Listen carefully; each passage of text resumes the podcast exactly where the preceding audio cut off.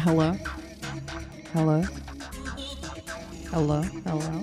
Hello? Hello, beautiful people. Welcome to Pretty Wild Podcast. I am your host, Shantika Latrice. I want you guys to sit back, enjoy yourself. This is going to be a solid 45 minute experience. Okay. All right. So we are um, releasing this episode on a Friday instead of a Sunday. I wanted to get this out before the year end or the physical year end. Those that know me know what I mean by that. Um, and I want you to actually enjoy. I mean, simple as that. Um, sit back, enjoy, soak up the wisdom, the um, information that you probably didn't know a lot about. And um, if you have any questions, of course, you can always leave comments, ask questions. Um, for those, my Patreon people, my lovely butterflies and caterpillars, my dawns and high noons, um, you can actually see the video version of this podcast on my Patreon. Laura Secord earned her MFA in creative writing from Sierra Nevada College. As Mojo Mama, she has been a part of the Birmingham spoken word community for decades. Her novel in verse, an art, a craft, a mystery is forthcoming from Livingston Press, um, scheduled to be released in February of 2021. The link is available in the bio. She is a pushcart nominee her poems have appeared in multiple magazines the Birmingham Weekly, Arts and Understanding, the Southern Women's Review, Passenger, Indolent Books, Burning House Press, Finishing Line Press, and Cahoodaloodaling. She is the co editor of the Birmingham's Sister City Spoken Word Collective Anthology Voices of Resistance. She also currently serves on the board of directors for the Magic City Poetry Festival. Through her lifelong commitment to women and the underrepresented, it is a privilege and an honor to welcome Mojo Mama Laura Secord to Pretty Wild Podcast. Welcome. Thank you, Shantika. I'm looking forward to being pretty wild. which is why you are one of my guests. exactly. This is going to be a very, very pretty wild experience. So let's go ahead and get started. Um,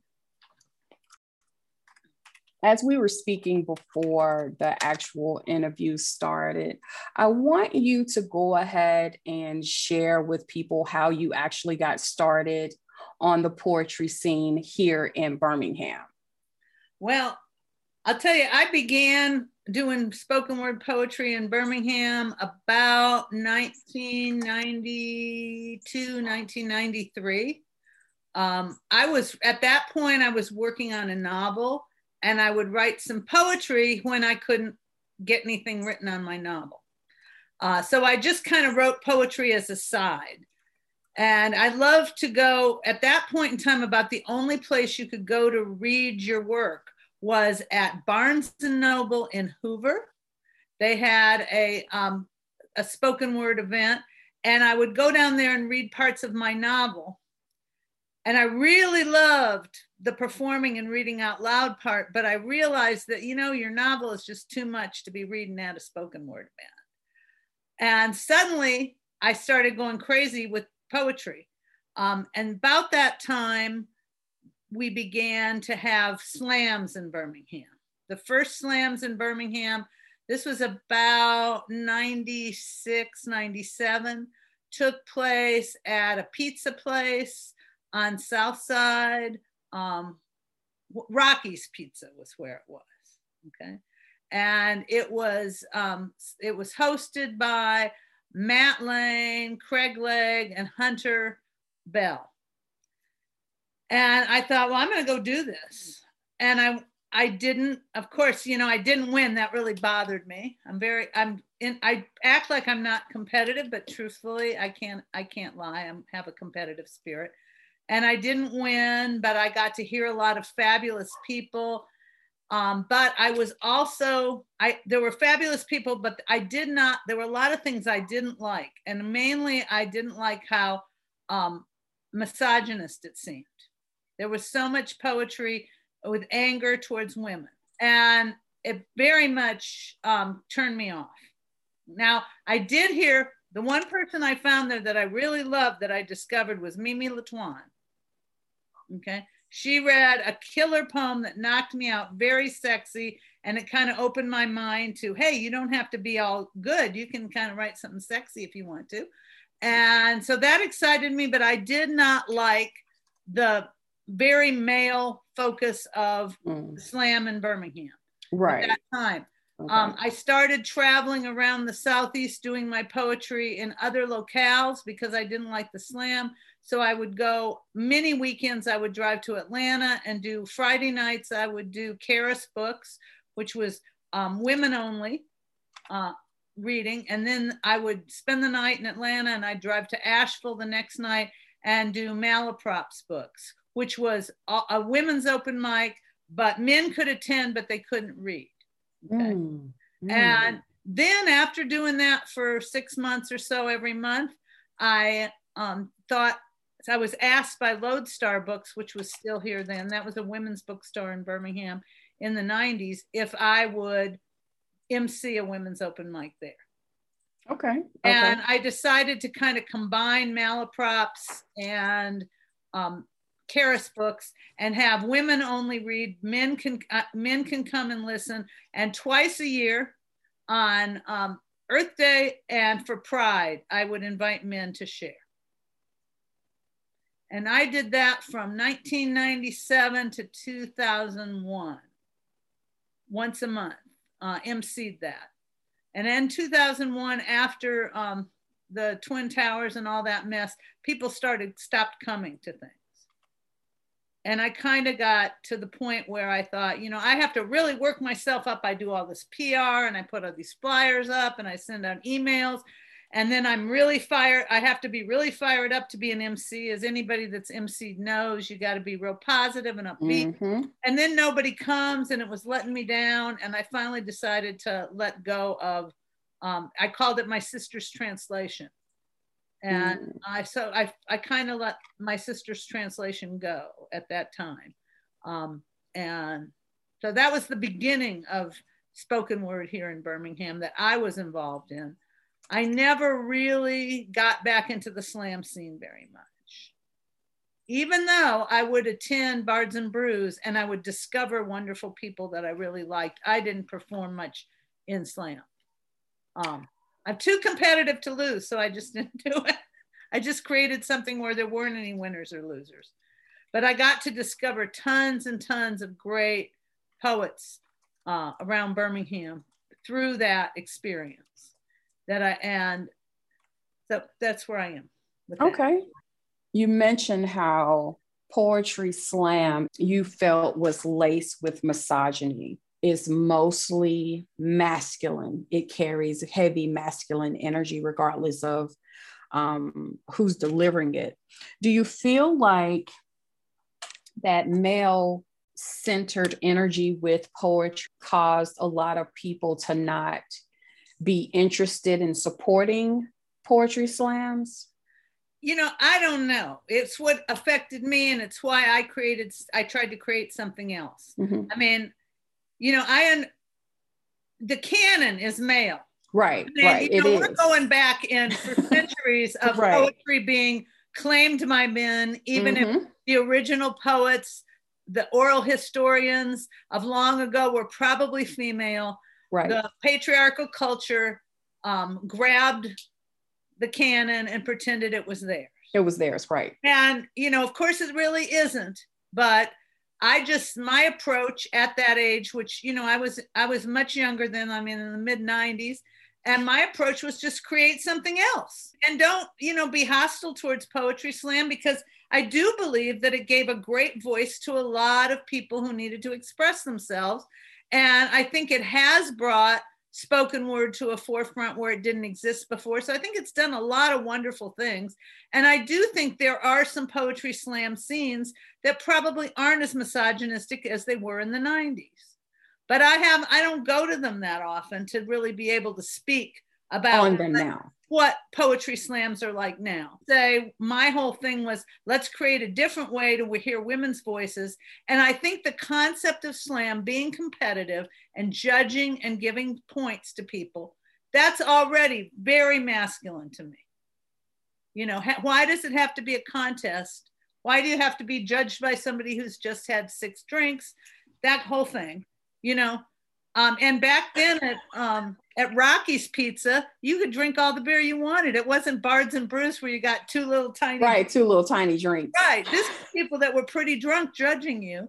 And I just thought, you know, I wanted women's voices to be heard. I wanted women to feel like they could express themselves and their stories and their work without judgment. I thought that was very important, more important than a contest and so i just i looked at what other people were doing in other states and tried to kind of recreate that here. I didn't want to not include men either because i felt like there was a need in the poetry scene to hear the voices of women. Right. And if i denied men entrance then they would never get to hear the incredible things that women were ha- having to write and share and the great performances of women. So that's how I've approached things when I don't like how things are, instead of trying to change them, just create something else that you like better, you know? Okay. And that's been kind of my thing after that. About, um, I started doing some other things with women, including back in 2010, starting um, along with uh, Nico Linda Grimm, I started um, my sister's. Uh, the Sister City Connection. Connection. See, I kept using sister all the time. Mm-hmm. Translation. Right.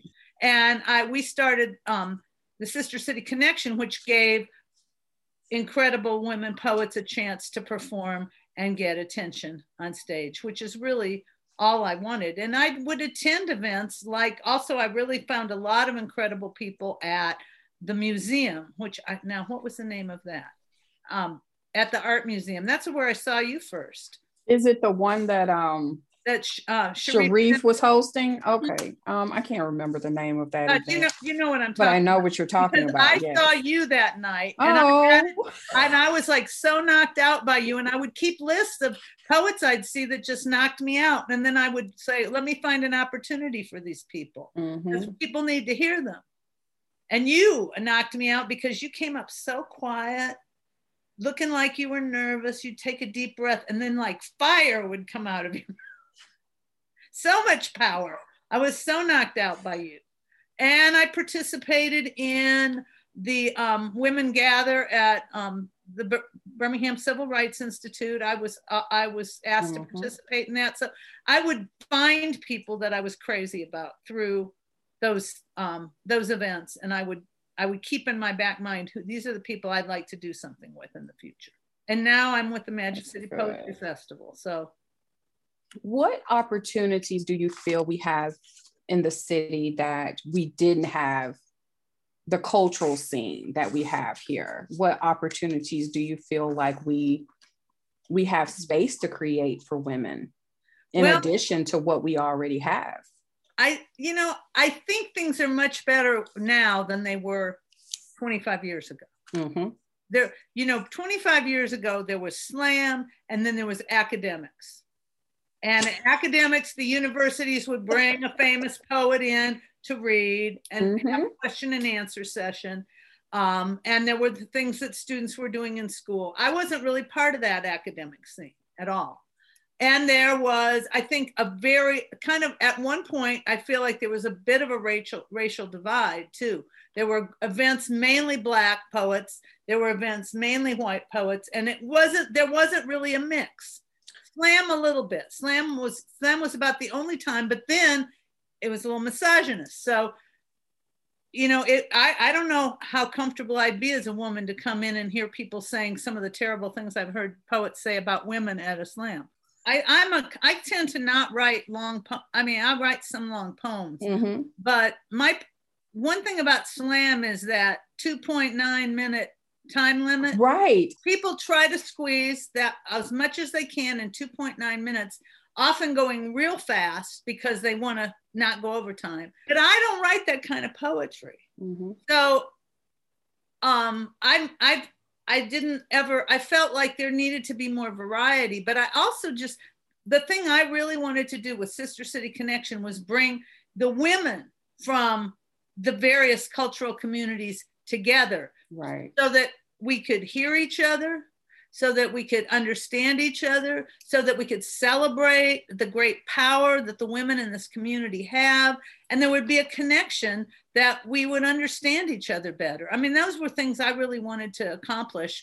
And I feel like a little bit I was able to do that. And now the Magic City Poetry Festival is continuing that tradition. Um, but we've brought in younger poets. You know, there's more, there's a lot I am so impressed with the younger poets in our community. You know, Ashley Jones, she and I are, you know, d- two different generations, Mhm. but um, we share that sense of wanting to bring the community together. Um, another venue that I offered, that I participated in, was a th- hundred thousand poets for change, which it w- w- is in its. I guess we did our fourth year, maybe our fifth year, this past year, but we did it on Zoom. But 100,000 Poets for Change is an international poetry event that's done on the same day in September all over the world. And every um, reading that's offered, money is raised for a local social justice organization. And the focus of the poetry is on social justice issues. Um, and we had our, I think it was our first one, which we had probably like 20 poets performing at uh, was about a four hour event. And the things Mhm. I heard, and people really addressed the issues that concerned them.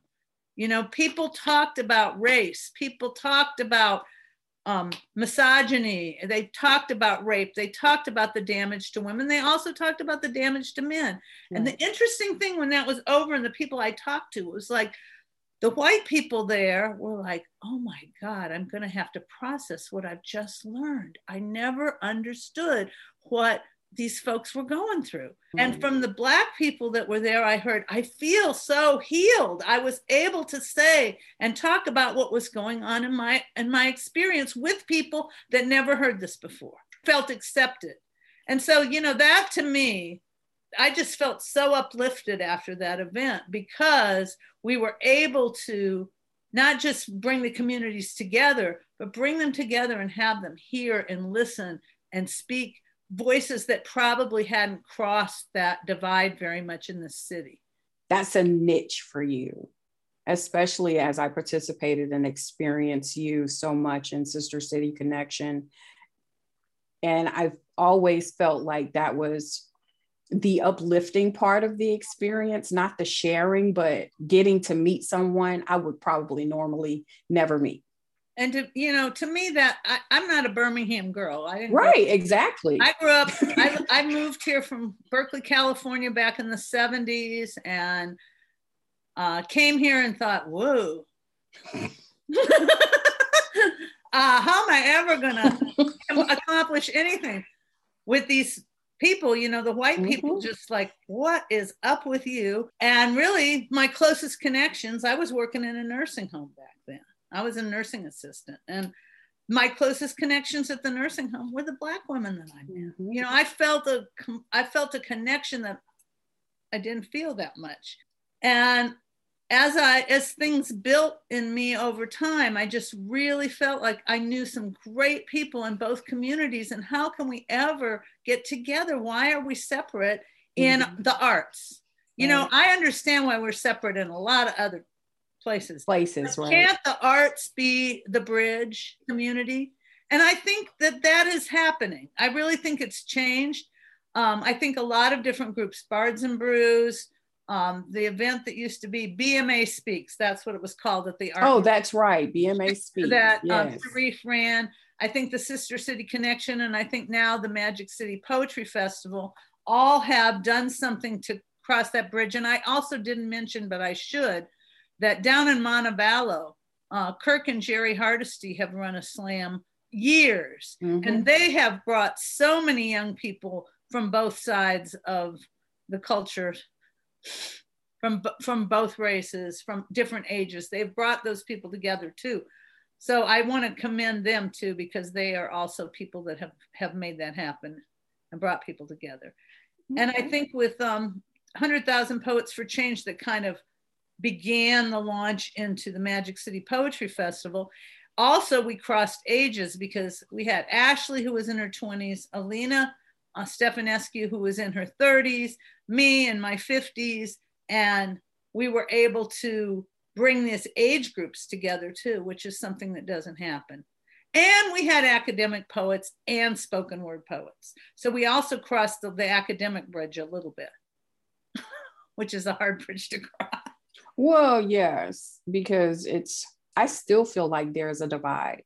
The academic poets are over here, and then the non academics are over here. That's been a personal thing with me. Um, and the art is the education. And I feel like your experience, the art of experience, is also what what puts you on a stage. And I feel like that divide kind of sort of hinders what an art scene and culture scene can become when Mhm. when we don't take into account the same considerations for non-academics that we do as academics so that is also an internal struggle that i deal with also because when i'm invited to places they're asking um, to send a bio and my bio never has my education on there because i was doing this before i got the credentials And you know, both of both of us had years and years of spoken word before we before decided to have exactly academics. exactly And you know, it's such a mix. Even Mhm. now, I mean, I feel like I got something really good from my academic experience, but I also feel like I I finished a MFA uh, five years ago, and I feel like still like there was also something that was stifled in me.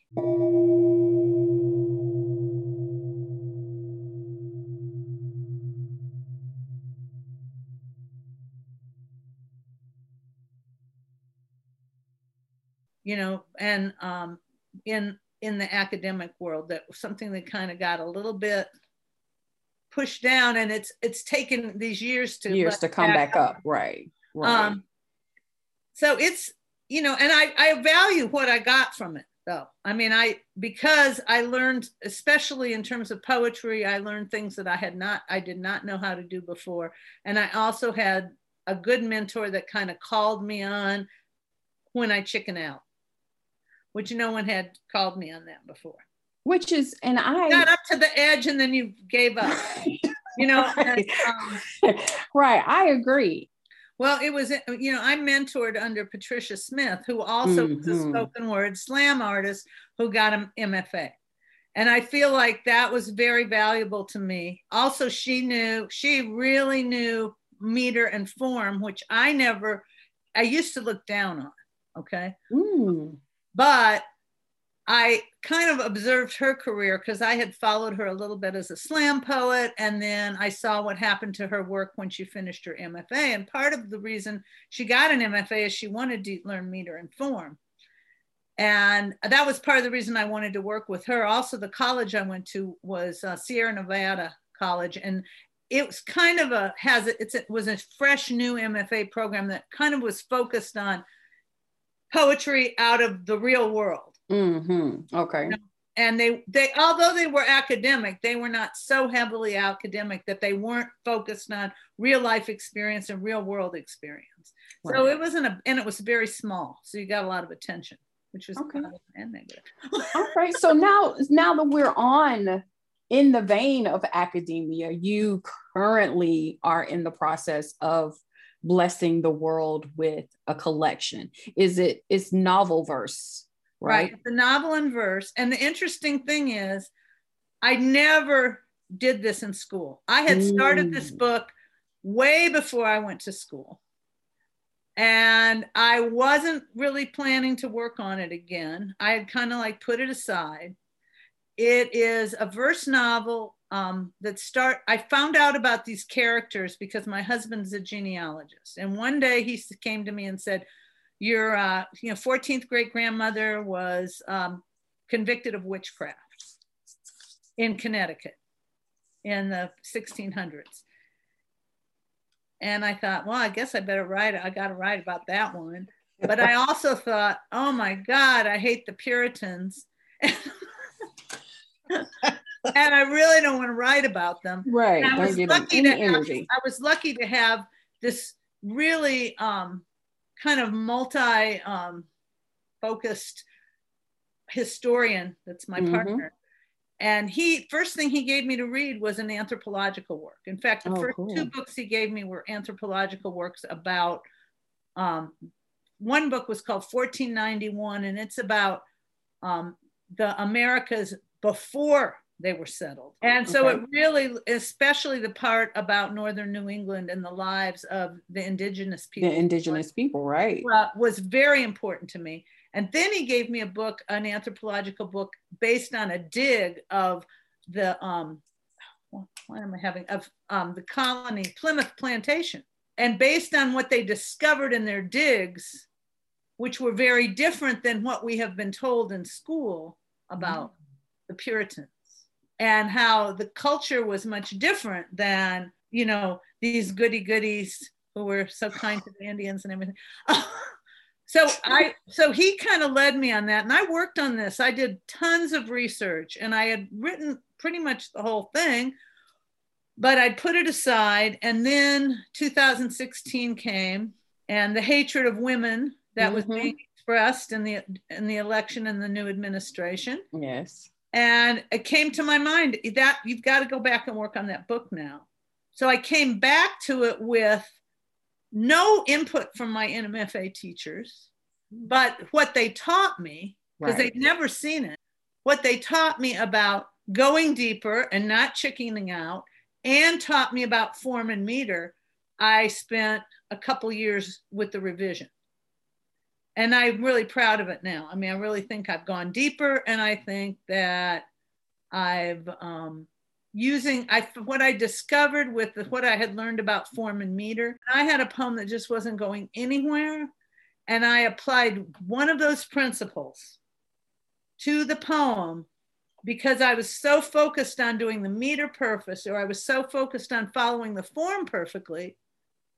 Something magical happened you know i where i was so stuck in how that poem had looked all this time um, because i was focused on the meter instead i had and i was so con- concentrated on like let me have the beats right let me have the the meter right when i finished it it was like wow these magical things happened that came up out of my unconscious while i was my ego was focused on the form mm. my unconscious was rising up and putting magic in that wasn't there before so i very much appreciate what i got from my education these skills that i had plus i went much deeper with the emotions than i had been before and i feel like i've created a much better work than i had originally Mm, okay. oh, well, obviously you have because it's in the process. Somebody took published. it. exactly. Somebody took it. Which you never feel like is going to happen.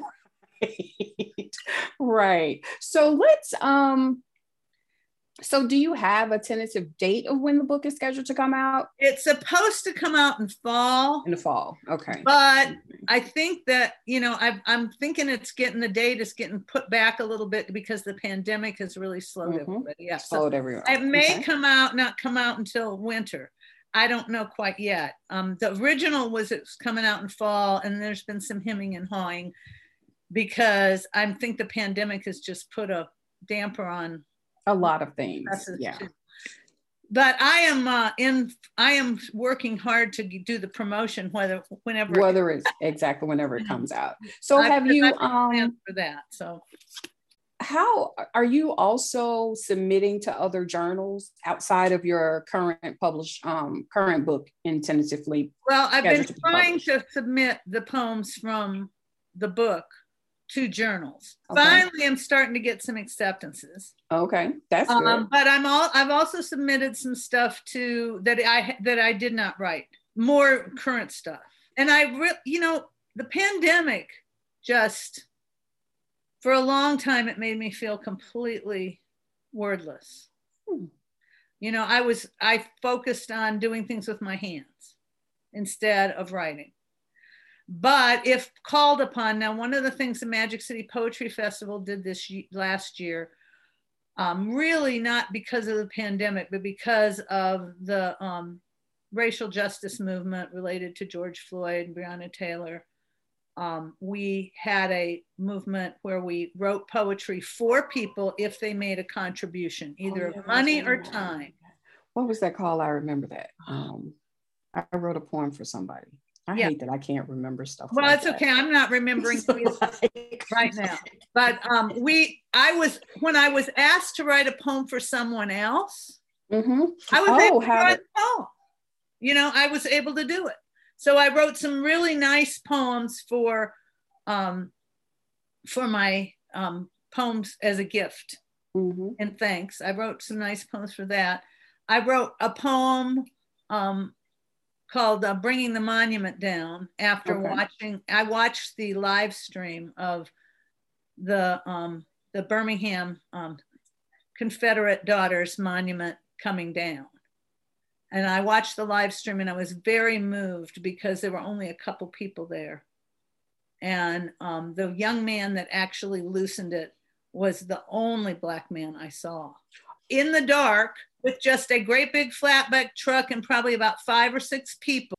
I turned into the live stream right as they were loosening the cap. Mm. And I was so moved by this young black man who was the guy that actually hit the hammer against the edge of the cap and loosened it. And then stood there and helped guide it down to the flatbed. No one else was there. There was nobody to celebrate or cheer. It was just him. But when it got on, when it came down, you know, he just did into the air. And it was so moving to me that here, this worker is like the person that did this, Mhm. and no one is there to celebrate what he just accomplished. It was like beautiful and heartbreaking at the same time. So I did write a poem about that, and that got accepted in an for an anthology that's going to come out with um, William Barber and the um, Poor People's Movement. They're going to have an anthology fundraiser, and um, that got accepted for that. So that was very nice. Um, but you know, the I haven't. I have had. I feel like I've been kind of blocked. I probably have a whole bunch of poems in all my notebooks that I haven't looked in Right. But I haven't had that many poems that I've worked on to fruition in the last year. Okay. And I sh- I've now I'm taking I've decided to sign up for a little class because that always kicks your butt, you know, when you're taking a little class. You're taking a class. Yeah. I. So um, I, I signed up for Tina Braziel's class at Art Play. It wasn't it wasn't really expensive, and I've written a poem a week for that. So that's been good just to kind of get off my um, stuck position that I felt. I call it pandemic paralysis. mm. That's a nice poem. Yeah. So I've written a few poems in the last year, but not, you know, I've kind of focused on this project and I've focused on doing things like stripping and staining my my back steps Mhm. and making bread and planting my garden and things where I did my use my hands and uh, embroidery and stuff where I wasn't using words at all. It felt like I just needed to be in a wordless state. But I did see you post a couple of pictures of like um your garden. I just absolutely love. Well, you know, I've not, I'm like, would not call myself a successful gardener. Mm-hmm. This year, I always try. you know, I, this was the first year, and I've been, I've been planting gardens out here. I've lived in this house for 40 years. I just have a regular size lot that would be a city lot size, not huge or anything. But I've been planting for years. I have never, ever had success with tomatoes until the pandemic. Mm. And this past year, I got so many tomatoes, I didn't know what to do. I don't know what the, I I really last spring I really felt like nature had thanked us for not torturing her for a change. Mm-hmm. And I was being given a gift of these incredible tomatoes.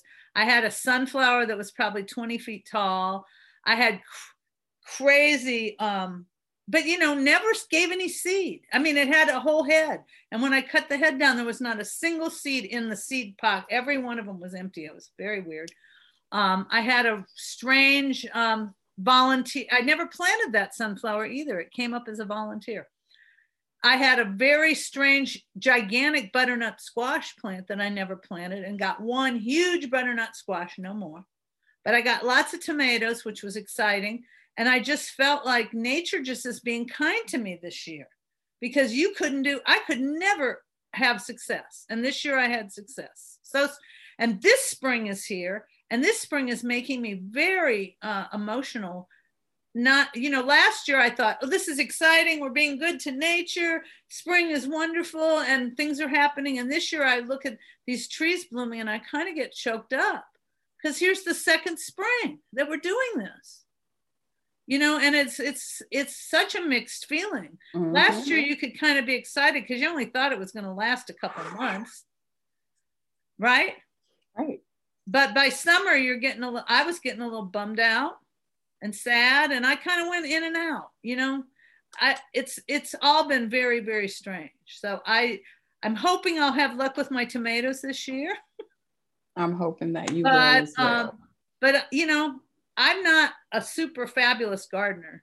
I don't make i never grow enough food to feed others. You know when we 1st mm-hmm. started we built raised beds about 10 years ago and we thought oh we'll have so much food we can give it away. We'll be able to dehydrate all the nope but we have had enough food that we could eat. Right. You know, and that's that's what counts. And that's been good. And I had a really great greens bed this year too, but oh. it's about to it's about to get torn out because torn out. Are you going to replant? yeah, I'm going to plant tomatoes. Okay. I mean, when I as soon as I see those yellow cabbage moths, mm-hmm. I know my time is over for anything that has a cat is from the cabbage family. I have some real pretty little, three little stalks of very pretty Brussels sprouts. Oh. And I have some broccoli that's putting out baby broccolis, but they're going to all go pretty soon. And we're going to switch over to, to the summertime garden. To the summertime garden. Mm-hmm. Okay. So I love that. It keeps me focused on something that I do with my hands. And I, that has been, I have said such gratitude for having a little patch of land in back of my house that I could do things with because i that's the other thing you know constantly during the pandemic you're thinking oh this is great for me but what's happening to other people? Other people right. You know i feel very blessed to have a roof over my head and a patch of land in the backyard. Mm-hmm. you know someplace Place i can be outside, outside. I, my heart breaks for everybody that doesn't have those things. And there's a ton of people that don't have that don't have it. And you know you can only i mean it's it's a very mixed being an ex-nurse and an ex-Catholic, I'm uh, I I get laden with guilt very easily. very easily. I understand. I understand. Yes. All right. So we're going to switch gears a little bit. I have a few fun questions, which is always good for me. It, it's good for me. I'm not sure how exciting it gets for others. Um, so, um, as artists, we have our quirks, we have our things. Um, and we simply have our preferences. It's just who we are as artists and writers. So, do you prefer writing with a black or a blue pen? Black. Mm. I like that. All right. Tell me something that people don't know about you. I was a complete goody goody girl until I was about 35. I didn't have mm. much fun. I was very serious and um, I went through a great transformation at 35 and became crazy and wild. Interesting. In high school, they called me the pseudo hippie mm. because I dressed like a hippie and I was such a straight arrow. I never touched anything alcohol, drugs, or sex. I was just like the good girl. So all the real hippies called me the pseudo hippie. Okay. They'd even say, Here comes the pseudo hippie. As artists, creatives, there is a project going around called the Living Dictionary Project where people are submitting words. These are real words where they're changing the meanings, and some are just um, new words. They're creating new words. So if you had to invent a word, oh, you are challenging me, girl. Hmm. It can be anything. If you had to invent a word, what would the word be and what would it mean? Mm, mm, mm. That's a hard question. I know I've invented a word in the past, I can't remember what it is. Right? okay, well, one that just came to my mind is quickle. It's a very Ooh. fast tickle. That's good. That's good. Quickle, a very fast tickle. I like that. I do. I, I like think that. I invented yeah, a better a word one. sometime in my life, but I can't remember what mm-hmm. it could be. Right, exactly. It can be like it just makes you giggle mm-hmm. when you hear a it. nice giggle. That's a quickle. I like that. yes, I love it. All right, so. Okay, so for someone who is, this is um, actually going to be our last question. For someone who is looking to start sharing their poetry out loud, what is the one thing that you would advise them to do? Read it out loud to yourself a few times.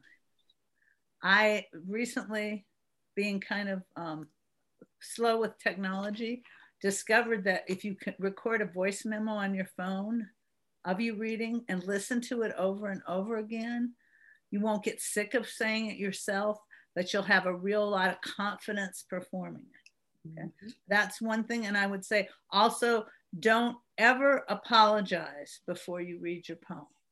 Bring it to bring it to the stage with a sense of confidence, whether you have it or not.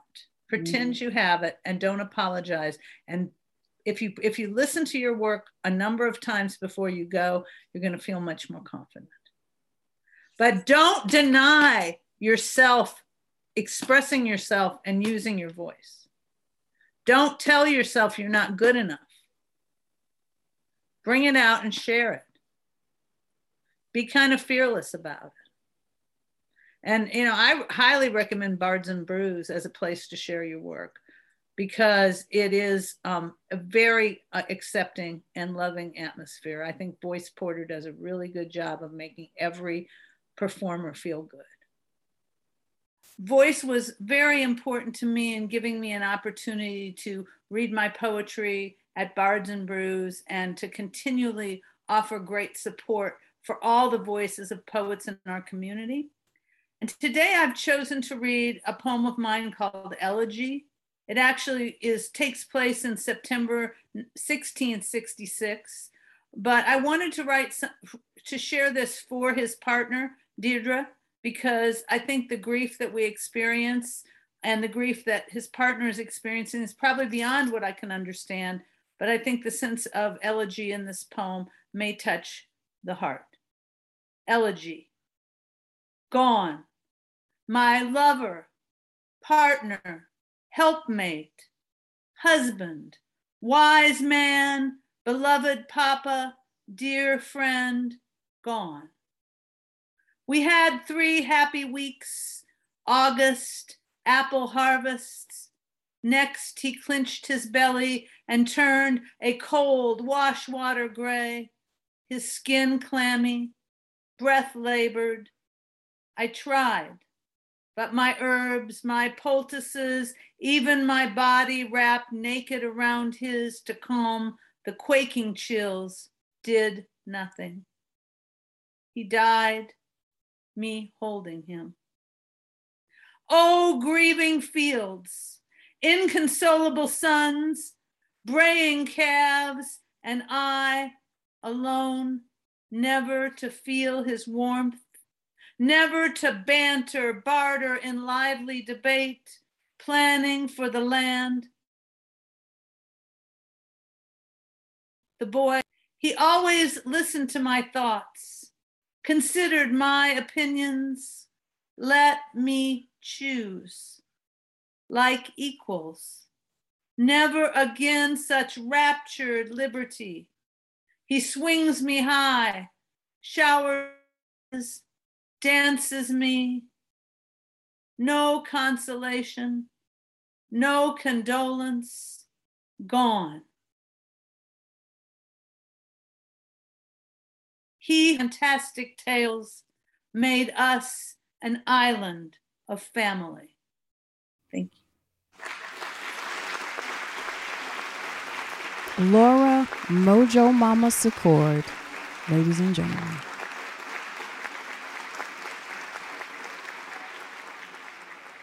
How you feeling? Did you enjoy that? I enjoyed it. I'm gonna have to get Laura back. Um, perhaps maybe she'll be back after her book is actually released. But in the meantime, you can find the pre order link to her book in my bio as well as in the pinned comments of this episode. Um, we ended up being on that call for hours. And when I was editing this, I realized that the recording stopped j- exactly where I ended it the recording stopped. We stopped the recording right after she finished talking about Voice Porter and how he made people feel welcomed and at home at Bards and Brews. So I felt it was absolutely apropos to go ahead and include the poem she read at the 100,000 Poets for Change dedication that we did at the end of September, um, right after his passing in August. So, yeah. Um, yeah i feel like this um this was a moment for me. This was a moment for me. So yeah um don't forget to like subscribe and share um pretty wild podcast. Um we want to be your friend. Um and if you want to follow me as well you can find me on all social platforms um as well as um twitter. So yeah um, again, this is Pretty Wild Podcast. I am Shantika Latrice. And you, you should come back. Please come back and be my friend. Until next time, peace.